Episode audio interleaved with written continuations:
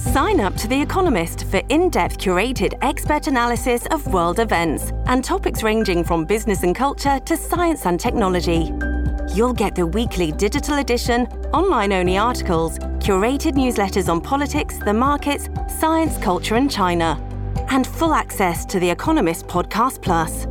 The Economist is independent journalism for independent thinking. Go to economist.com and get your first month free. This episode is brought to you by Shopify. Whether you're selling a little or a lot, Shopify helps you do your thing, however you cha-ching. From the launch your online shop stage, all the way to the we just hit a million orders stage. No matter what stage you're in, Shopify's there to help you grow. Sign up for a $1 per month trial period at shopify.com slash special offer, all lowercase. That's shopify.com slash special offer. Hello, everybody. This is Marshall Poe. I'm the editor of the New Books Network. NBN listeners like to read books and buy them. So we thought we'd tell you that right now, our friends at Princeton University Press are having a remarkable site wide sale. You can get 50% off books, including ebooks and audiobooks, with the code 50, F I F T Y, at checkout until May 31. You can save some real money on Princeton University Press books. I encourage you to go there and check it out.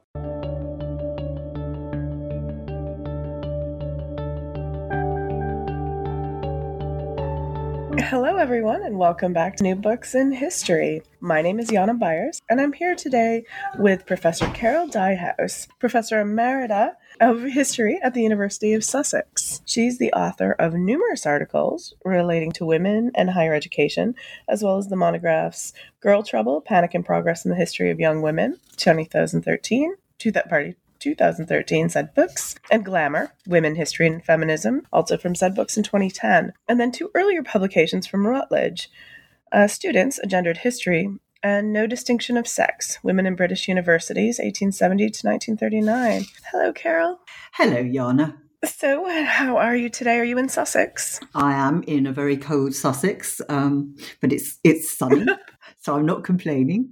Excellent, wonderful. Um, all right, so um, I see a pretty clear and steady progression from the 1995 No Distinction of Sex straight through to Heartthrobs, but that might not be clear to uh, everyone in our audience. So, would you like to comment on how this, how your latest work follows the trajectory of your earlier work? Yes. Well, I'm a feminist historian, fairly obviously, and I've spent most of my life in universities writing academic and hopefully scholarly books. And those books, may, in the main, have focused on um, a history of women in education and women in universities, those kinds of subjects, although I'm broadly interested in most aspects of modern British women's history. But about 10 years ago, I thought, mm, I'd quite like to try and write books that appeal to a, a bigger audience that weren't just intended for scholarly readers and, and that would you know, chance their arm a bit more and look at subjects which, well, perhaps a bit untried. so the book on glamour is subtitled um, Women and Feminism, Women History Feminism. But it, it's an attempt to do something quite different and to look at well, whether glamour is oppressive to women, whether it's always been oppressive to women. It was also an attempt, you know, uh, an opportunity to do fun stuff like look at vintage clothes stores and go around perfume museums and look at textile and clothing museums yeah. and the history of makeup and stuff like that. So, all that kind of material culture of femininity, which I wanted to look at as a feminist and wasn't prepared, I think, to see as just oppressive, as just putting women down and turning them into objects. So, Glamour um, was a new venture and I really enjoyed writing it, and I found it very intellectually stimulating to think about the ways in which glamour had been sometimes enabling for women. If you look at, you know, the film stars of the 1930s, they're very powerful women. They're not exactly oppressed or totally subjects of the objects of the male gaze, you know.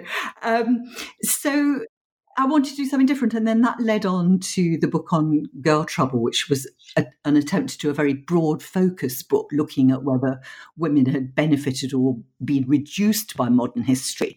And it sort of had to take on a lot of moral panics around girlhood, the, you know, from the white slave the alleged white slave traffic of the 1900s of the suffrage period, right the way through to ladettes and and um, you know, female chauvinist pigs and so on, allegedly, um, in, in, the 1990s. So I, I, I wanted to do a, a, something again that would be very broad. I mean, in universities, you tend to focus on smaller scholarly things, and I just wanted to be a bit more swashbuckling.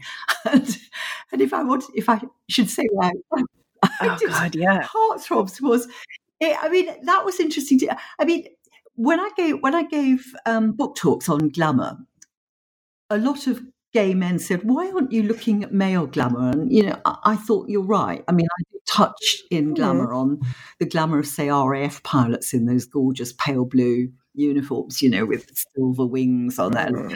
Enormous oh God, yeah. kind of glamour uh, associated with airline pilots in, in, the earlier part of the century. But I didn't fully look at male glamour. Um, and I was thinking a bit about that. And then I was thinking, I mean, the real takeoff point for the book on heartthrobs was John Berger's um, ways of seeing. You know, John Berger, the art critic, who did a, a, a very well received TV series, mm-hmm. but he mm-hmm. also did a book called Ways of Seeing, which was published, I think, about 1972. And he said things which became central to the sort of feminist um, way of thinking about things and feminist canon, if you like, almost. He said that um, men look at women and women see themselves through the eyes of men. And that idea that women have traditionally been the objects of the male gaze and can only see themselves as objectified through the eyes of men bothered me. Um, I mean, it has its virtues. It, it's a really helpful way of looking at things, but it's not the whole story. And I thought, what if we reverse that and look at how women look at men? Because you don't actually have to spend very long in the company of other women, do you, to know that they talk about men quite effusively? and, and so I thought, well, what, what mm-hmm. happens historically? often, often, yes, in many ways. Um, and I thought, well, what happens if you look historically at that? You look at how women have been able to talk about men, in what kinds of areas they've talked about men, and how, um, and that sort of gets you thinking about the nature of female desire and whether that is culturally constructed or something innate, you know. And that's what Heartthrobs is really about. It's an attempt to look at changing fashions in men, the changing, to look at the, the way desirable masculinity has changed since, say, the late 18th century. That makes sense. um, there is something that is some kind of inadvertently feminist, just simply subjecting, or perhaps directly, pointedly feminist, and subjecting, um, you yeah. know, men to the female gaze and looking at how that's been how that's been done. It's it's really delightful. It's a great idea, um, and it's so much fun. So such a fun book. Um, so one of the things that really st- really struck me uh, with looking at it was how much fun it must have been to uh-huh. do the research for this. Although I'm thinking maybe purses and bags might have been even cooler, but so, would you like to talk to me? I mean, it wasn't just an oh. opportunity to look at sort of sexy men, you know, although that was one of the sort of fringe benefits, wasn't it? To go and look at look at men on the um, it certainly didn't hurt, um, did it? You know, it, the research was enormously fun because in looking at men themselves, I mean, I, I mainly, well, I, I look look at popular fiction a lot, um, and I look at film, obviously, massively, um, particularly the early years of cinema when Rudolph Valentino really established himself as the first sort of massive heartthrob on screen. I mean, before that, you have heartthrobs like Byron or Liszt, you know, who allegedly had women swooning. Well, um, Liszt had women collecting his cigar stubs and sticking them down their fronts, didn't he, and swooning because they. I mean, he's often thought of as one of the first kind of major heartthrobs in history. Byron had women, you know, besotted and ostensibly well behaved middle class women writing to him, you know, offering to meet him under the bushes in Hyde Park and stuff like that. I mean, it was a, a, again a phenomenon. But but with Rudolph Valentino, you get the first massive screen heartthrob, and it's so interesting because men hated him. Um, you know, he was denounced roundly in America for being puffy and not being white and waspish and and, and so on. And I think men were very shocked by the fact that that women you know went crazy about him and what intrigued me about that is, in a sense, his. I mean, he's also like there, there's an ethnicity issue there as well, right? He's not proper.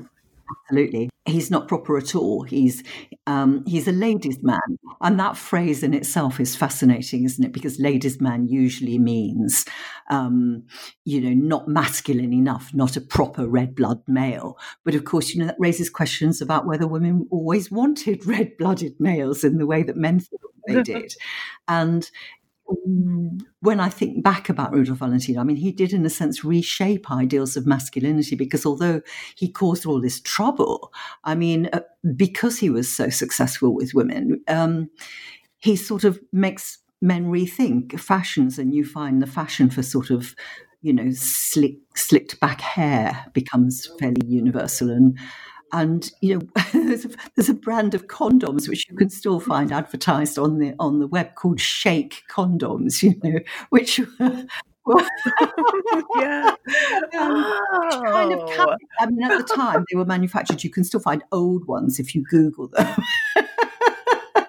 and um, Oh my god, well, the that's times in which they were packaged anyway. I'm not sure about the genuine articles, but what I mean was that the condoms were advertised Yeah, as being shaped condoms because, in a sense, Rudolph Valentino had redefined masculinity in the Sheik with all the associations of, of that came from, you know, the very a powerful way he enacted that in the in the film The Sheik, you know, which was based on E.M. Hull's novel, but um, was a, an, a fantastic success.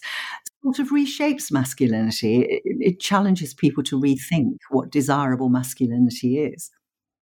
So that way, women affect ideals of masculinity through their consumerism. You know. Sure, that's interesting. That's interesting. Yeah, I'm sure there's an article to be, to be written about the Sheik versus the Trojan condom. I'm convinced that would make it. Someone Yeah, else's job. exactly. Oh, that's really fun. Well, you also got to well, you watched a lot of films and read a Yeah. lot of books too, right? yes. Um, the kind of things, the kind of books you're supposed to feel guilty Oh, about yes. reading too. Well, that was it. I mean, when I was at school, I didn't get to read stuff that, that the teachers disapproved of, like, you know, Catherine Winsor's Forever Amber. I mean, other people read those. and, um, and right, yeah. you know, I was supposed to be a sort of scholarly girl and, and didn't, you know, to do that. But um, in my in my dotage, as it were, I was able to read all this stuff I missed out on as a young girl because I was so serious minded, and to treat it academically, um, you know, because that it, it is it is fun, and I really delved down into this what you might call the pond life of popular literature. you know. Um, because because Oh, what- really? Again, Yeah. because what's interesting, um, if you're a social and cultural historian, is the impact that these texts had. Um, for instance, when I started writing Heartthrobs, um, somebody said to me, or a friend of mine who's a writer called Imogen Robertson, she said, she said, have you, you you'll obviously look at Charles Garvice. And I said, who? she said, Garvice, have you not seen his book? And embarrassed after, you know, 30 years of teaching social history and kind of popular literature and stuff. I thought, no, I haven't. So I started to look up Charles Garvice, and he was massively, massively, massively popular. I mean, he made a fortune out of his popular writing, which was either under his own name or under a, a sort of female pseudonym. But they were romances, and they they they have masses to say about what women want in men. Um, and the fact that they sold so prolifically means that he hit a nerve. So I was able to kind of read all this kind of thing, and, and then it, it gets you to rethink. I've never heard of this man. Now I, I have an assignment for later. Um, Oh, brilliant. Charles Garvice, Oh, that's brilliant. G A R V I C E. Oh, brilliant. um, okay, so uh, what what do you would you tell me is your overall argument? What what if I have a t- one take up? What is it? Ah, Okay, the, what I think was my central sort of theme is that, and it was something I discovered in the in the course of doing the book, is that fashions in masculinity have to do with um, women's social position at any particular time. You see, if you look on the surface of it, I, when I started, I thought, well, mm, okay, so what kinds of blokes appear massively in the literature, say at the end of the 19th century? And hardly surprisingly, they're sort of imperial adventurers and, you know, kind of soldiers and things like that. And you can understand all that. And then by the, as we mentioned earlier, you know, the, the RAF pilot comes in, in in the 20s and 30s and so on as, as a big thing. And then doctors in the 1950s, you know, the, the, the um, popularity of hospital romances, you know, doctor meets nurse and nurse uh, just huge. I mean, Mills and Boon couldn't find enough authors to write hospital romances in the 50s. So at some level, you, you think, oh, yeah, well, you know, what it is about sexy men is that they reflect the fashions of the time. And then you think, well, that's, it's not all that, is it? You know, there's something more going on. And I think I decided in the course of writing that what if the more that is going on is what's happening to women at any particular time. So that, for instance, the fashion for Arab sheikhs, you know, which comes around the Valentino period and stays, if you look at girls' magazines through the 30s, there's just no shortage of, you know, white Rajah stories or, you know, desert desert princes who carry women off to their tents, as Rudolph Valentino did in, in The Sheik. You know, I mean, it's it sticks and sticks at a fantasy level. So um, I think what I found more interesting is how you can answer the question of how changes in women's social position lead to fashions for different kinds of men. Um, that's the main argument of the book, I think. yeah, that's um, sounds good. I like it. Uh, so you touched on several. Oh, I'm sorry. sorry. Do we say a bit more about that? It's uh, well, a bit more about that is that as women become consumers, they can express their desires. So, for it's the fact that they consume cheap romantic fiction. Um, you know, from the Mills and Boon period on, really, or the, the circulating libraries on um, into well up until the present day. Um, although a lot of it's web based now, but you know, it, it's the fact that they become consumers. I mean, it's the women who go to cinemas. Some women went allegedly two or three times a week when cinema was at its height of fashion. Um, and it's so it's because women's behavior changes as consumers that certain kinds of masculinity become fashionable because they can express it. And then I think the way you understand doctors in the 50s is that it's a little bit of a of a kind of backwards trend because after the Second World War, there was a sort of back to the home, glorifying domesticity sort of movement. And if you think about, you know, you think about young women, if you're going to choose a bloke to marry and, you know, what do you go for? You want to go for somebody with prospects. You want to go for somebody maybe who's stable, who's professionally got good status, who's going to be a stable, reassuring sort of presence through a long life. And who better than to marry a young doctor? yeah, absolutely. I mean, respectable, smart. Yeah, and it was a good bet to marry a doctor. And that's why I think you get all those doctor romances and the doctor movies at that time, you know. So I think behind every fashion in masculinity, there's something altering in women's social position. And it was that relationship which I think becomes the main theme of the book, really. Right. Um, sure. And as women are able to express that as consumers, and there's a response there. oh, fantastic. So there's a few, uh, if you, the book is organized according to uh, some of the archetypes, really, I think we can call them, right? And uh, I, w- I was wondering if you would like to talk about a few of those. Particularly, I love the chapter Once Upon a Dream, oh, that's about the Prince Charming, isn't it? Is it? Is it um... Yeah, I love that, and it takes me back to that countless hours I spent with Disney movies and oh, folk, like fairy tales. Yeah, oh, I was a sucker for that. Once Upon a Dream, yes. Well, that's um, that obviously immediately makes you think of Disney. And the, the, thing about that chapter, I kind of forget what I put in it now, but um, I got very much the kind of this sort of Prince Charming archetype, you know, which which is obviously in Cinderella, but gets extended very much with, I think if you look at the, the pictures in the book, there's a wonderful one of Rudolph Valentino's Monsieur Beaucaire, um, having a sort of wet shirt moment almost, you know, instead of his gold braid and his, and his ruffles, you know, you suddenly see him with a naked torso and, and yet he's still got his powdered wig on, you know. Um, actually, that um, I didn't want to be caught without that. the construction of the Prince Charming And, you know, there, there are romantic novelists from Barbara Cartland um, to Georgette Heyer, who I think is brilliant, by the way. I mean, that was Georgette Heyer was somebody else I never read at school because she was frowned upon um, by, you know, our very scholarly teachers. we were two very academic schools, and you just didn't read this stuff. But boy, do I read it these days.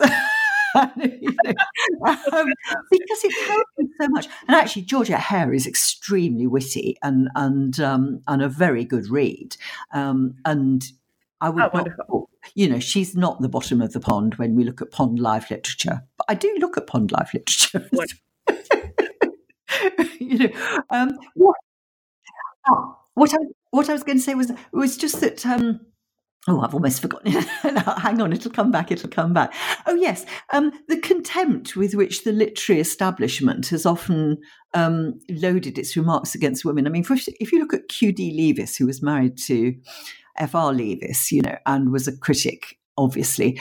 Um, she sneers at what she calls typists' romances um, or, you know, mill girls' romances. And those kinds of denunciations, which are, are everywhere if you look at trend, the history of 20th century literature, they carry a sort of double burden of contempt, don't they? I mean, it's contempt for what women like to read on one hand, but it's also contempt for working class women. It's a kind of class snobbery because when you talk about a mill girl or a typist or a, you know, or a servant girl, you, you're kind of putting them down for their class as well as their gender. And I think, you know, that we can learn a great deal as social historians from examining the fantasies of young working class women. Oh God, yeah, oh, certainly. I mean, what's what's important, and the idea as well, just the reminder that um, the the dream is to be kind of carried away. Right? You have this life that's not too pleasant, and then you've been carried off, and you, by your prince. You know this perfect Prince Charming. yes, we probably don't have well, so many know, princes these days. you know, okay though. Do you know? Uh, I don't know how much this plays, but there's a channel in the U.S. called the Hall- the Hallmark Channel, uh-huh. and it is just lady television, and it's it's mocked relentlessly. But um, starting sometime in mid November, they start playing these Christmas movies Mm-hmm. And they're the exact same thing. And you, you kind of like admitting that you like them. It's you admit to a guilty pleasure. But I just just this morning as I was leaving my house, I saw an ad for the third Christmas Prince movies. Mm-hmm. Like there was the Christmas Prince and then the royal wedding, and now it's she's having a baby.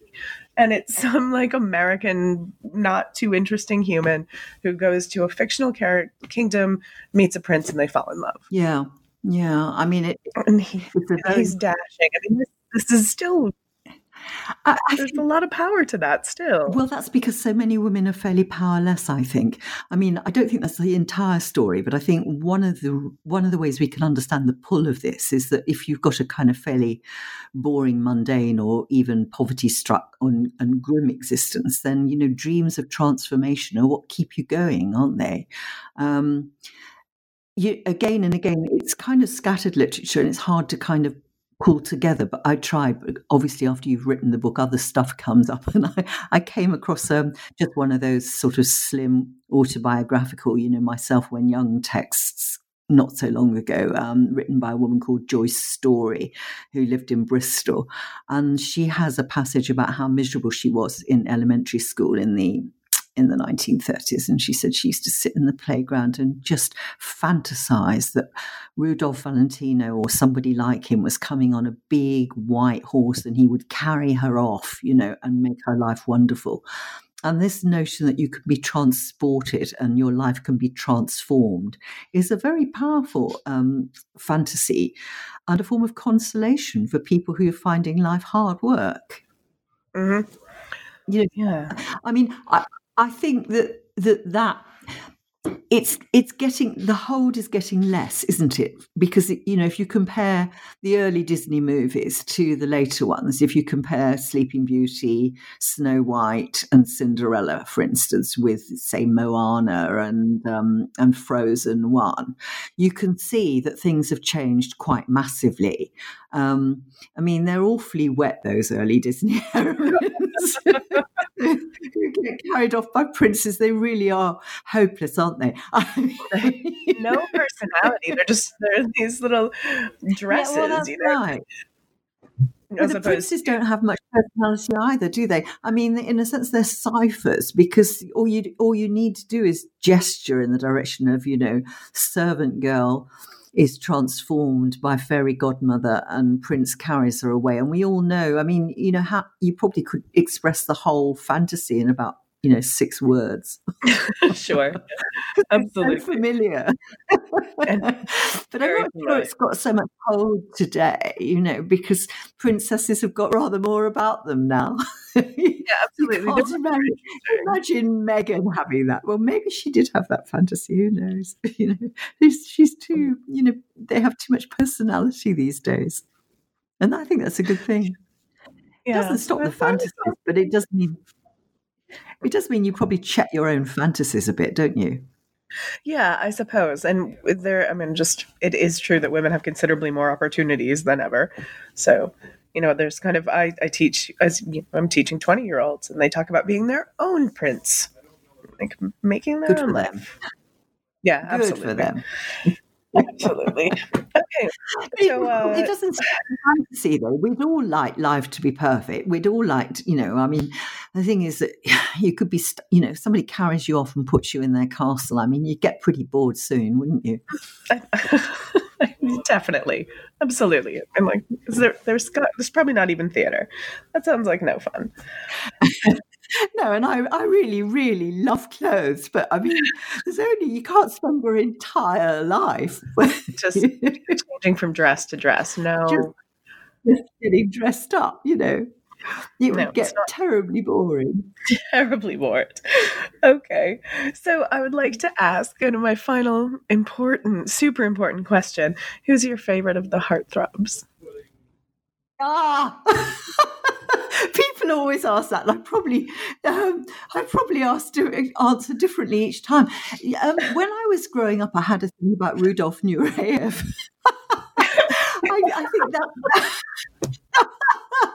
I think it was just that masculine grace. I mean, when you see him in corsair pirouetting across the stage, but that's interesting too, isn't it? That um, the, oh dear, sorry, this um, that's interesting too because um, women do like male dancers. And that's a challenge to a lot of conventional ideas of masculinity. There's something about, you know, grace and, and expression um, that hasn't always sat easily with masculinity, but it's something women often go for. Hmm. That's all right. That's fascinating. What fun.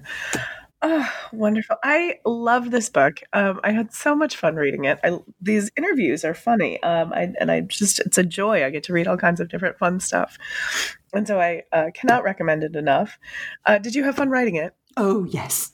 Oh, yes. so what's, uh, what's next? Ah, well, I I think I might sort of develop this a bit further to to um, to actually look at the transition from Cinderella to Frozen, looking at. Um, at the different patternings of love lives, not so much, you know, men that one fantasizes about, but uh, that women have fantasized about historically, but the shifts in sort of um, what has been desired in terms of relationships with men and, and family structures and, and so on. A sort of broad social history of women from 1950 to um, up to 2013, because I think um, Frozen 1 mm-hmm. will be my cutoff point. I have seen Frozen 2, but, but I think it was Frozen 1 that is the. Um, the turning point? I uh, I think uh, that that sounds that sounds right. I mean, like obviously you, are the expert on this one, um, but I think I mean that just sits properly. And what a fun thing to think about too. Like the Cinderella is boring. She's so good. yeah. uh, anyway, but I mean, American versions are a bit different from British versions, actually. You know, that's yeah, that is also true.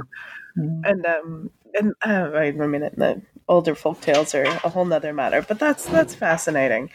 Well, that's great. So thank you very much. I've spent uh, taken up quite enough of your time. So. Uh, um, we'll just close. Is there anything else that I desperately need to know? No, thank you for talking to me, Yana. I, I enjoyed talking to you. Thank you so much, Carol. It was great.